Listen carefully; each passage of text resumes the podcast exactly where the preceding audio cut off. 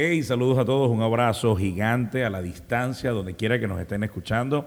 Este es el podcast de Voz Alta, te habla Iván Pirela y voy a estar tocando una serie sobre parejas, sobre matrimonio.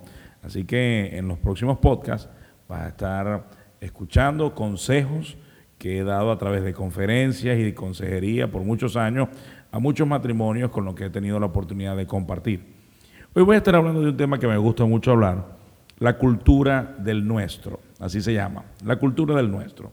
Y una de las cosas que quiero enseñar el día de hoy es que en una relación de pareja eh, no dejamos de ser eh, individuos, ¿no? Los que formamos parte de una pareja, de una relación.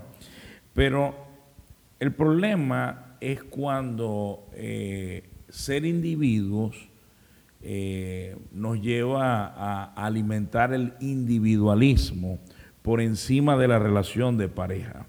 Y hoy, hoy quiero decirte una cosa, cuando, cuando nosotros nos casamos, el tú y el yo pasa a ser nosotros, o debería serlo en la práctica. De hecho, cuando voy a, la Biblia, eh, en el libro de Génesis, comenzando esto, Dios que es quien inventa la familia, es su idea, no lo, inventó ni Nike, ni Adidas, ni Apple, ni Android. Es Dios quien inventa la familia, el matrimonio, la sexualidad. Eh, él dice en Génesis capítulo 2, versículo 24, por tanto dejará el hombre a su padre y a su madre, se unirá a su mujer y serán una sola carne. La nueva versión internacional dice, por eso el hombre deja a su padre y a su madre y se une a la mujer y los dos se funden en un solo ser. La verdad es que se escucha muy romántico esto de se funden en un solo ser.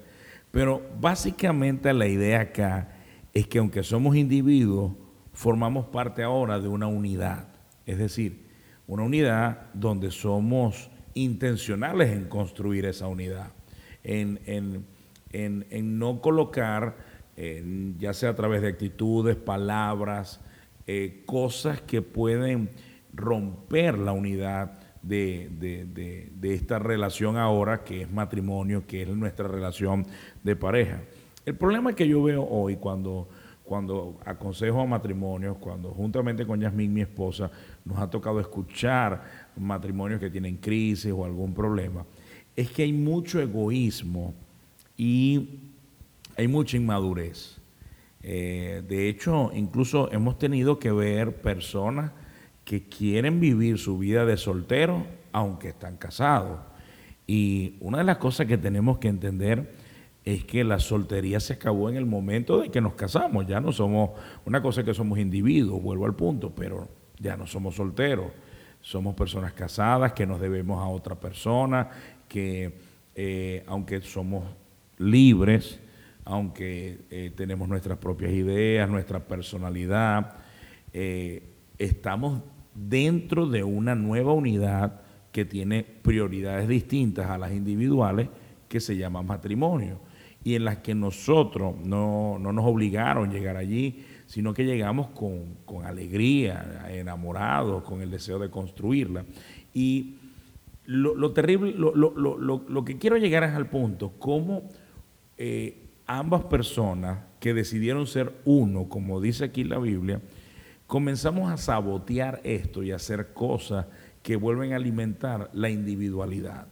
y, hay, hay cosas, de hecho, que hay que eliminar de nuestra vida como matrimonio si queremos promover la unidad del matrimonio y no el, el individualismo.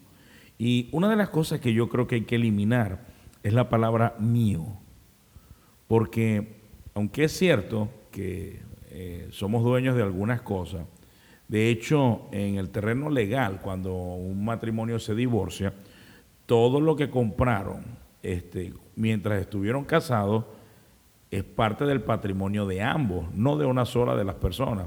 Y por eso se hacen divisiones de bienes y llegan a un acuerdo para saber quién se queda con qué, porque todo lo que compraron y lo que adquirieron mientras estuvieron casados era de ambos. Así que a veces en el terreno de la legalidad está más claro el, concepto de unidad que, en las personas casadas. Y la palabra mío está haciendo mucho daño a muchos matrimonios. Les voy a dar algunos ejemplos donde podemos ver esto. Por ejemplo, cuando veo, este es mi teléfono, y un hombre o una mujer tienen clave este, de acceso a su teléfono y su pareja nunca puede accesar a, su teléfono, nunca puede tomar su teléfono eh, sin la autorización previa de su pareja, como tratando ese aparato como que es solamente de una de las partes y no de ambos. Y es aquí cuando, cuando yo veo lo importante de sustituir la palabra mío por la palabra nuestro. Porque en mi caso, que tengo 19 años de casado, y, lo digo porque me ha ayudado mucho esto para tener mucha salud en mi relación matrimonial. Yo no tengo nada en mi matrimonio que sea mío solo. O sea, no hay nada que, sea mío que no sea de Yasmín. No hay, no, hay, no hay un objeto o algo, por muy personal que sea, a lo que Yasmín no tenga acceso. No hay cosa en mi vida a la que Yasmín no pueda accesar. No, Yasmín no tiene restricciones o algunos tipos de permisos como, como en las redes sociales, que hay permisos de administrador para que alguien pueda entrar. No, no, no. Yasmín puede entrar y tener acceso a cualquier parte de mi vida. Yasmín tiene acceso a mis cuentas bancarias porque también son de ella. Y, y, una de las cosas que entendemos cuando sustituimos el mío por el nuestro es que no es mi dinero, es nuestro. No son tus problemas o mis problemas, son nuestros problemas.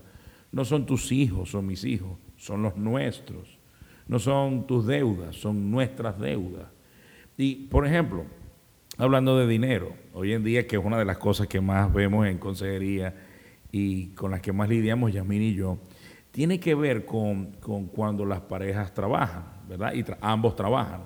Y muchas veces se da, por ejemplo, cuando la mujer eh, gana más dinero que el hombre o este, el hombre se queda por una temporada sin trabajo y la mujer sigue sosteniendo económicamente el hogar, mientras el hombre infructuosamente buscando empleo no lo consigue con la velocidad que él quisiera. Y he visto dos tipos de parejas aquí. Parejas inmaduras que comienzan a quejarse porque uno de los, eh, bueno, porque simple y llanamente yo sostengo la casa, entonces, este, entonces yo tomo las decisiones, entonces como es mi dinero, entonces yo yo digo qué se debe y qué no se debe hacer, teniendo una actitud casi tiránica, ¿no? En vez de entender de que es nuestro, una de las personas comienza a hablar de que era mío, es mi dinero. Cuando, por ejemplo, muchos hombres trabajando no se quejaron por ser los proveedores del hogar. Obviamente ellos saben que son los responsables, pero nunca se quejaron por, por, por todas las cosas que tuvieran que pagar.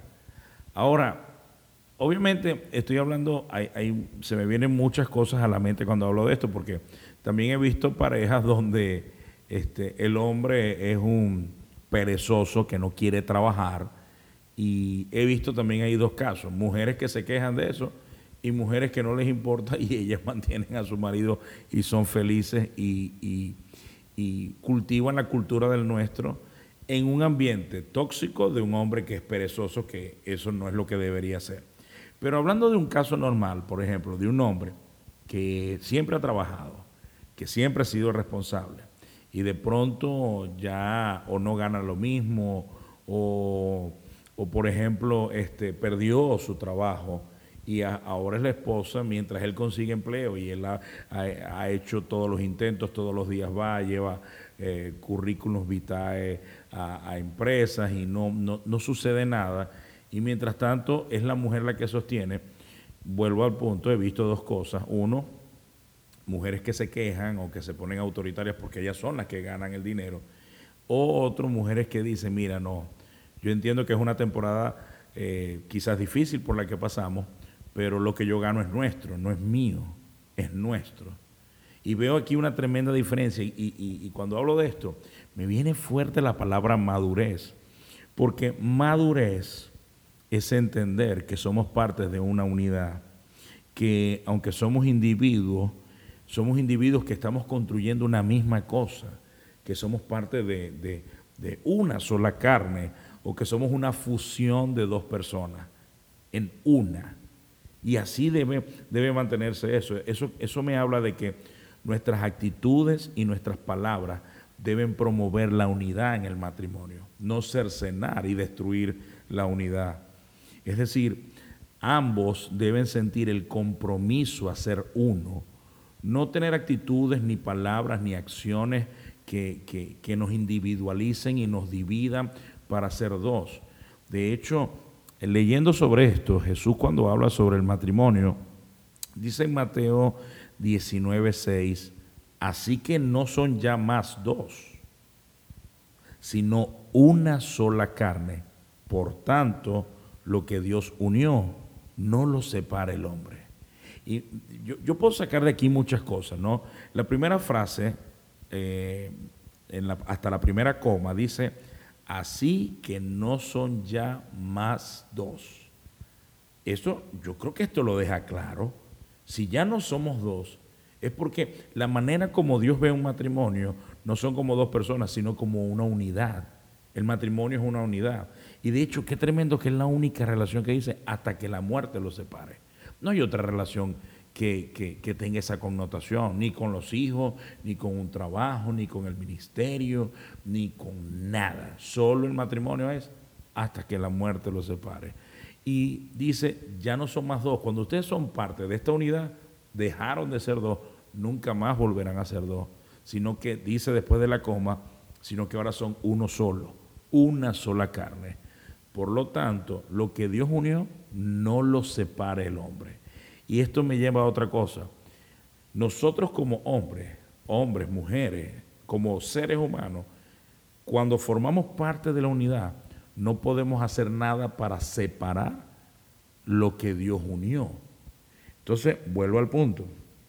Yo creo que aquí en este caso estamos llamados a cultivar la unidad, a cultivar eh, ese, ese, ese que somos uno, cuidar nuestro lenguaje, dejar de etiquetar a nuestra pareja.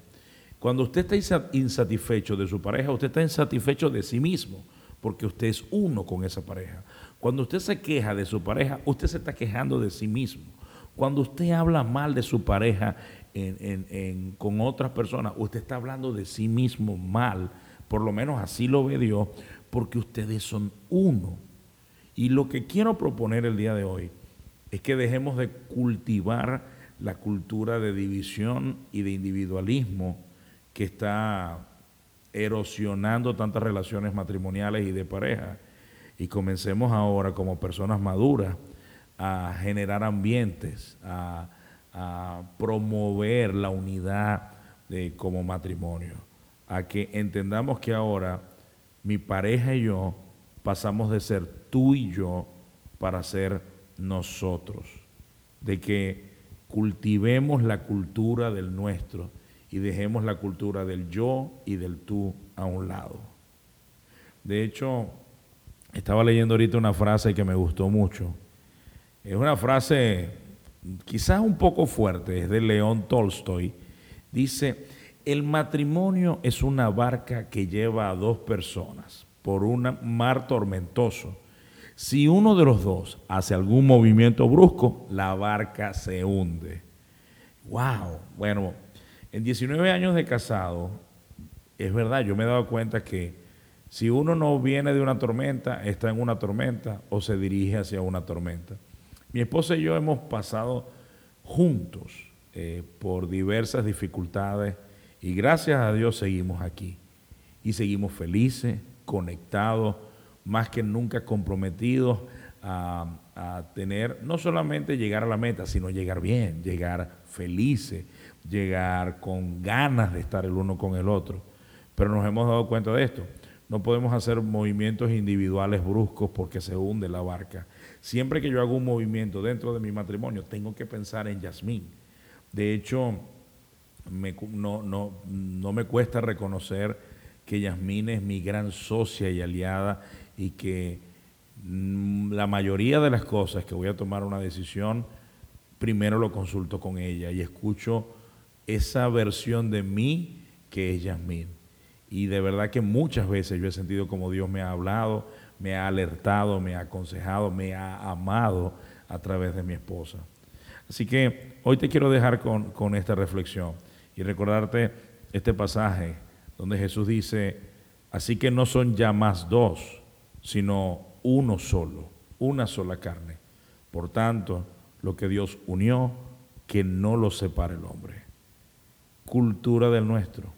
¿Qué tal si empiezas hoy en tu matrimonio a dejar de cultivar lo individual y comenzar a cultivar el nosotros, el nuestro, nuestro dinero, nuestras cosas?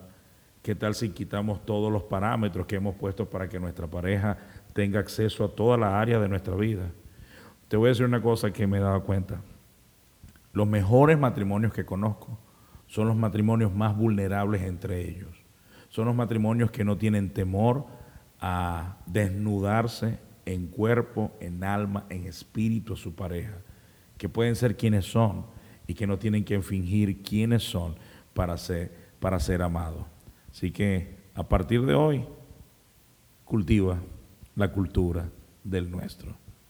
Que tengas un excelente día. Este fue el podcast de En Voz Alta en esta serie dedicada para matrimonios.